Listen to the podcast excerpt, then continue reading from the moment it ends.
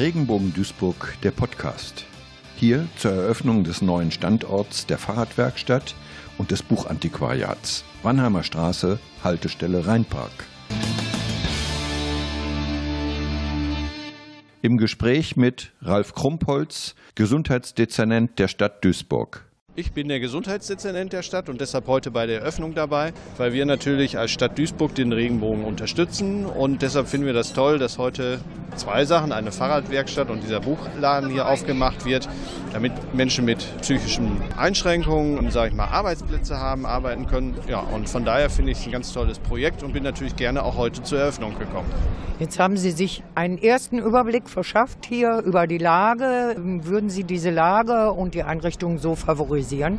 Also die Lage ist natürlich hier super, direkt neben dem Rheinpark und auch wunderbar zu erreichen und sehr einladend. Man sieht direkt von der Straße aus, wo man hin muss. Also wirklich ganz toll geworden und ja, ich hoffe, dass die Leute, äh, sage ich mal, das auch so annehmen, wie es eigentlich angedacht ist. Wie kann die Stadt Duisburg das unterstützen, das Projekt?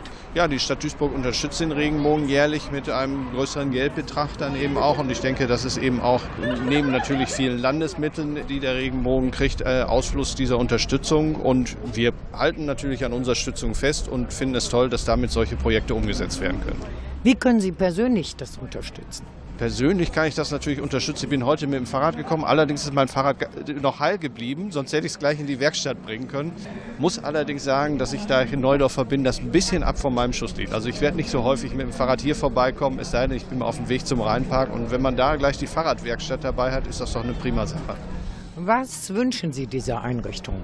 Ja, ich wünsche der Einrichtung den Erfolg, äh, den sie sich vorgenommen hat, dass möglichst viele Menschen hier ihr Fahrrad reparieren lassen oder ein schönes Buch finden, wenn sie stöbern. Und ja, dass es nicht nur ein Gewinn für die Mitarbeiter wird, sondern dass es auch sich finanziell lohnt, hier diesen Standort zu betreiben.